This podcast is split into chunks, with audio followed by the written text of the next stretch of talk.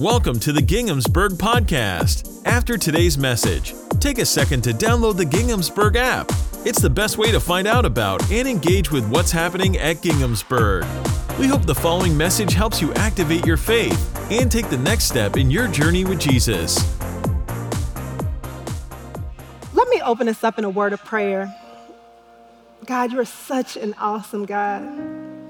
We thank you for the opportunity to just be in your presence today, worshiping together today.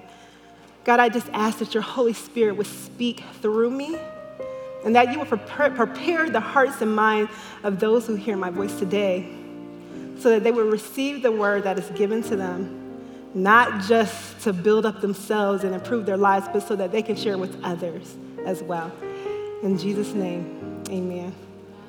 Well, good morning, Tipp City Campus. How are you all doing today? Good morning, and hello to those of you worshiping online. My name is Marcy, and I serve here at Ginghamsburg as the Director of Adult Ministry. Now, what that means is I have the privilege of equipping and empowering leaders to do what Jesus commanded us to do go and make disciples. And you know, I absolutely love what I do. And you know what else I absolutely love? Food. Y'all, I love food. Who else loves food? Okay, I know it wasn't just me. Now, I remember when I first started teaching fitness classes, I used to teach 21 classes a week. That's 21 hour long aerobic classes a week. That's a lot of working out. And if I want to be completely honest, the motivation behind teaching that many classes was so I can eat as much as I wanted to without gaining weight. And it worked until I got into an accident that pretty much ended my fitness career. I was so depressed and devastated about my injuries and about not being able to work out, which is something that I absolutely love doing, that I ran to food for comfort. Even though I knew how certain foods affected my body, it didn't seem to matter. So whenever I experienced heartache, I ran to food. Whenever I was happy, I ran to food. If you were uh, to look at my bank statements, you would see that most of my money was spent on food. Could it be that I was bowing down to the God of my belly? You see, we all have idols. Now, maybe it's not the golden calf that sits in your front yard kind of idol, although that's not out of the question. But the kind of idols that unannounced sneak into our lives and wiggle their way into our hearts. They're what we reach for, our go tos. It starts out really small, but then ends up large and in charge kind of activities or purchases or habits. Could be food, could be money, maybe it's a relationship. What about your phones? I want to invite you to turn your Bibles or your Bible apps to the book of Acts, chapter 17. It's found in the New Testament just past the Gospels. Now, here in the Mars Hill stories, there are so many guys to pledge your allegiance to. But Paul points out the one that truly matters, the one in whom we live and move and have our being. So today, I want us to lean in our focus to our one and true devotion and help us to spread the incarnational presence of Jesus into the spaces and places that we live. So if you're in chapter 17, we see that Paul and Silas are teaching the gospel in Thessalonica, Berea, and Athens. So they start out in Thessalonica, where they find a Jewish synagogue, and they begin preaching the gospel of Christ there. So many Jews were converted, along with quite a few God fearing Greek men and women. But there were some Jews who were not feeling it, and they became quite angry and jealous. So they formed angry mobs and began rioting the city. So they invaded the home of Jason, who was a new convert, expecting to find Paul and Silas hiding there. And when they didn't find them, they drugged Jason and some other believers out to the city officials, and they began shouting, these people have been disturbing the peace throughout the empire, and they have come here. And Jason welcomed them into his home. Every one of them does what is contrary to Caesar by decreeing the name of Jesus king. Now, the believers that were actually hiding Paul and Silas to spare their lives transported them over to Berea. Now, once in Berea, again, Paul and Silas find a Jewish synagogue and begin teaching the gospel of Christ. And again, many Jews became believers, as well as some prominent Greek men and women. But those same pesky Jews from Thessalonica heard about what was going on over in Berea. And so they were fuming. So they went over to Berea to cause some trouble. So the brothers and sisters in Berea escorted Paul to Athens, but Silas, along with Timothy, decided to stay back in Berea, planning to join Paul later. Now, it was while in Athens, waiting on his companions, that Paul began, couldn't help but notice and become quite disturbed by the abundance of idols that flooded the city. So, now staying true and committed to the mission, he found a Jewish synagogue and became, uh, started interacting with the Jews and the Gentiles there.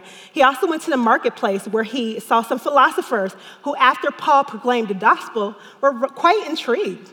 They wanted to know more. So they took Paul to Mars Hill. Now, Mars Hill was an important meeting place where philosophy, religion, and laws were discussed. It was also a meeting place of the highest court in Greece for civil, criminal, and religious matters. Now, it's here at Mars Hill that Paul gave this sermon starting in verse 22. People of Athens, I see that in every way you are very religious. For as I walk around looking carefully at your objects of worship, I even found an altar with the inscription, To an unknown God. So you are ignorant of the very thing you worship. And this is what I'm going to proclaim to you the God who made the world and everything in it is the Lord of heaven and earth and does not live in temples built by human hands and is not served by human hands as if he needs anything.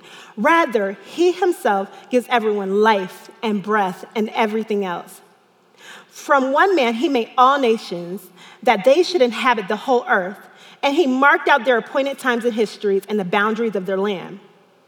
God did this so that they would seek him and perhaps reach out to find him, though he is not far from any one of us. For in him we live and move and have our being. As some of your own poets have said, we are his offspring. Now, I know that idolatry can seem quite primitive and irrelevant, especially to us in 21st century Western civilization. It's hard for us to relate to someone bowing down to a stone image of Zeus or a golden calf. Yet, idolatry is one of the top issues discussed in the Bible. Now, what if I told you that the issues that you struggle with, that the discouragement that you're dealing with, that even the lack of purpose that you've been dealing with could potentially be a result of idolatry.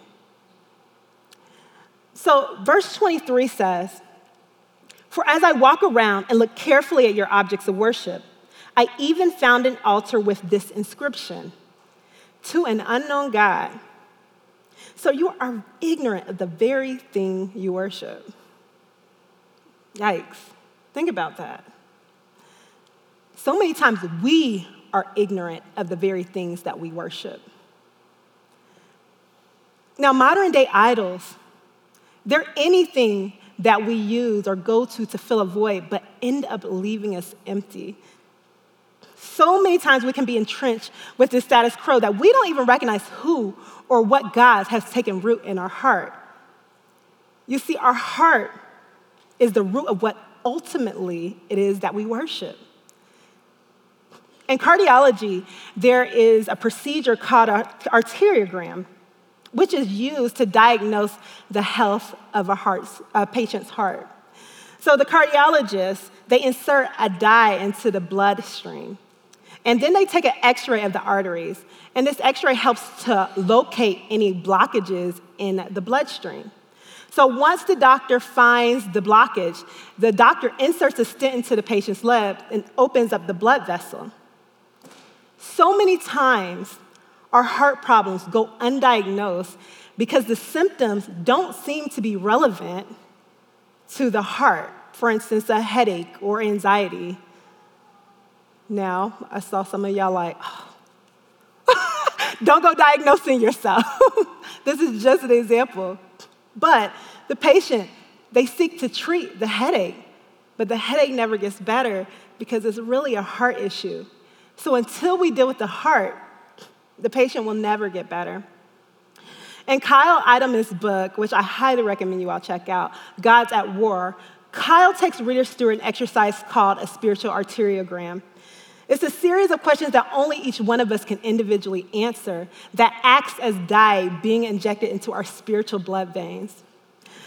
So, if you came in, you would have received a paper. If you have that paper and you want to go along with us, that's fine. If you're online, there will be a link to that paper in the chat. But I really want to encourage you to sometime this week take a look at it in your quiet time and just answer each one of these questions honestly. I have found it so very helpful in my life, and I have went through it, and it has revealed some issues that I didn't really understand or know that was there. So the first question is, what disappoints you? When we feel overwhelmed by disappointment, it's a good sign that something has become more important than it should. What do you complain about the most? What we complain about reveals what really matters to us. What worries you? Whatever wakes you up or keeps you up at night has the potential to be an idol. Where do you make your financial sacrifices? The Bible says where your treasures are, that's where your heart is. And where is your sanctuary? Where do you go when you're hurting? Where do you go for emotional rescue? And then finally, what infuriates you? Maybe your quick temper reveals the oldest idol of them all, the God of me. So, again, I want to encourage you sometime later on this week in your quiet time to honestly answer those questions for yourself and see if it reveals an idol that has taken root in your heart that we need to dethrone. Amen. So, status quo for the Athenians was to reach for gods that they made themselves with their own hand. Gods that had no authority, gods that could never fill their emptiness, gods that didn't have the power to heal the sick, raise the dead, or give them a purpose for their lives. But in today's message, we flip the script and challenge the status quo and it points us to the God who made the world and everything in it, the Lord of heaven and earth that does not live in temples built by human hands and is not served by human hands as if he needs anything.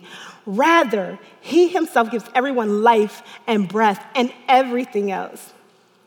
This God, the creator of the whole world, including you, is the only God that can truly fill your empty spaces, your lonely heart, your deepest desires for your life, can heal the sick, raise the dead, and give you a purpose for your life.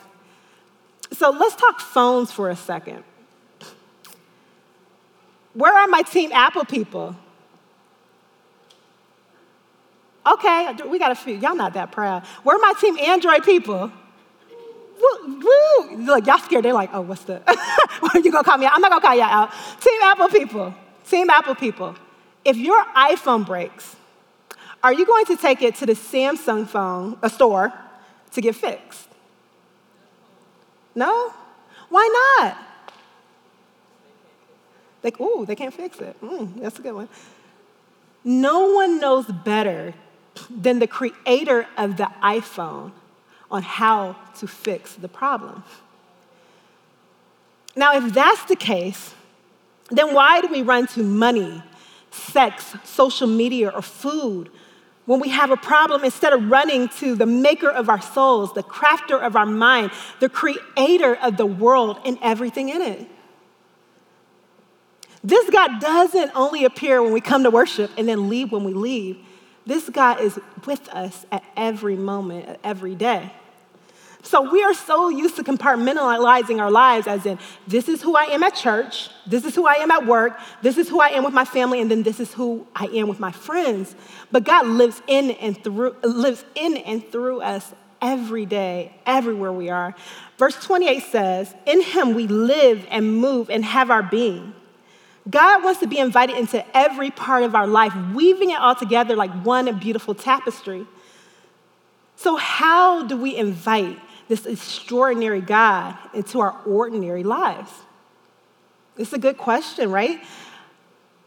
Who of us would want to wake up tomorrow experiencing the presence of God in every situation, in every interaction, knowing that we are experiencing faith in real time? I know this is something that is I'm very passionate about, and maybe you are too.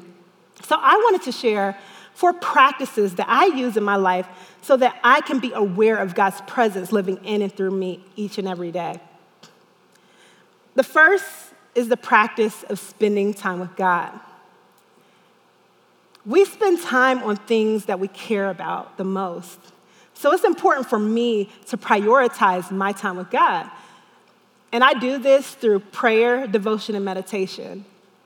Now, here at Ginghamsburg, we have a tool called the Transformation Journal that can help you do that. If you do not have one, there are some at the exits on your way out. Make sure you grab one. Or you can download the Ginghamsburg app to receive a digital copy of that.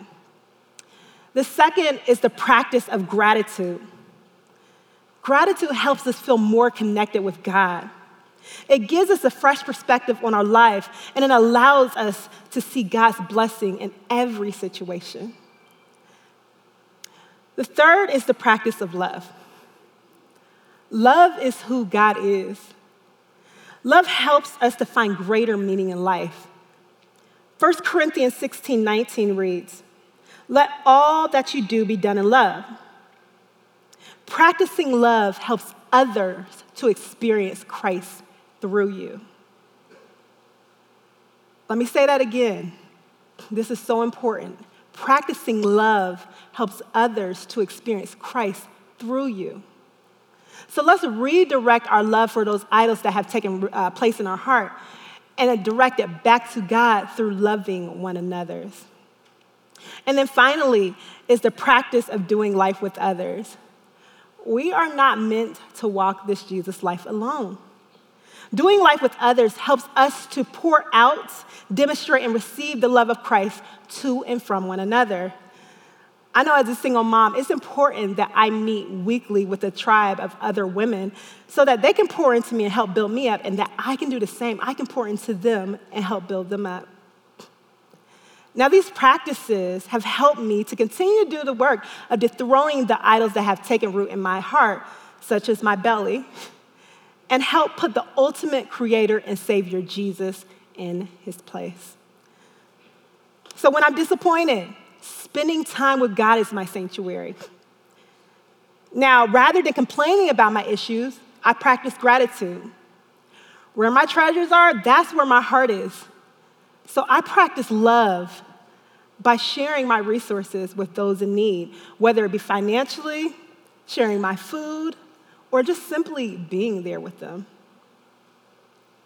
Now, if you've identified an idol that has taken root in your heart, and you would love someone to just walk alongside you as you do the work to identify and to dethrone them, I want to invite you to scan the QR code on the screen and see if there's a support group available that can help you do the work.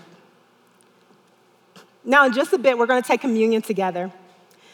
Jesus gifted us a tangible demonstration of his love when he gathered together at the Last Supper table with his disciples. So I want to invite you, wherever you are, if you're here in this room or if you're online, to open up your hands as we receive God's grace and we come together in confession. Christ our Lord invites everyone to the table who loves him and who earnestly repents of their sin. So, God, we confess the sin of idolatry, the idols, the gods that have taken root in our heart. And God, we dethrone them and we put you, the ultimate creator and savior, Jesus, in his place. In Jesus' name, amen.